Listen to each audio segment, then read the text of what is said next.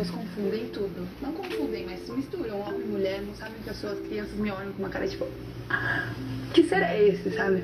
E eu adoro, eu adoro essa fluidez, eu adoro poder ser tudo. Internamente, essas coisas fazem muito sentido para mim. Mas eu não vou mentir que na hora de viver num mundo totalmente binário, heteronormativo e machista, dá um tilt. Um tilt de ver as pessoas me olhando, isso é difícil. De entrar no banheiro correndo, porque se eu entro assim, as mães com crianças olham e falam, what the fuck? Essa, essa questão do binarismo é tão forte, né, que até na, na aparência das pessoas ela, ela acaba refletindo, né? Então há necessidade, se você quer ser mulher, né? Porque acho que é isso que as pessoas pensam. Elas devem olhar para mim e falar: Isso aí é uma travesti muito mal cedida, né? Não tem dinheiro para se depilar. Mas não, né? Eu gosto do meu corpo como ele é, com os pelos, e eu acho que esse contraste do que, do que é tido por masculino e por feminino, ele é fabuloso, assim, é a grande marca. É assim, o, o bigode com batom.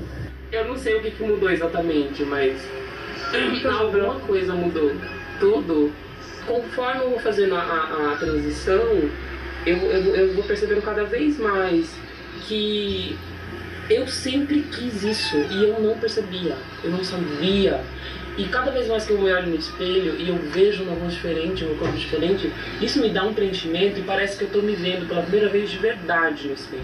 Eu sempre tive essa coisa de falar assim: não, eu não quero que meu corpo seja assim, eu quero que meu corpo seja de outro jeito. Então, fazer alguma coisa, fazer maquiagem, eu vou pintar, eu vou alisar, eu vou fazer alguma coisa para ele ficar do jeito que eu quero a transgeneridade na medicina hoje ela ainda é vista como uma doença, como um problema de, de, de transtorno de disforia de gênero. Você, você não se encontra no seu corpo porque você tem algum, algum desequilíbrio mental ou neuropsicológico que te impede de você se ver da forma normal, se encontrar dentro do seu corpo. Ainda existe uma carência muito grande de, de, de se discutir essas questões, né? de se falar sobre gênero e sexualidade. Então é somente através de um processo de educação mesmo que você consegue transformar uma sociedade. Não há outro meio.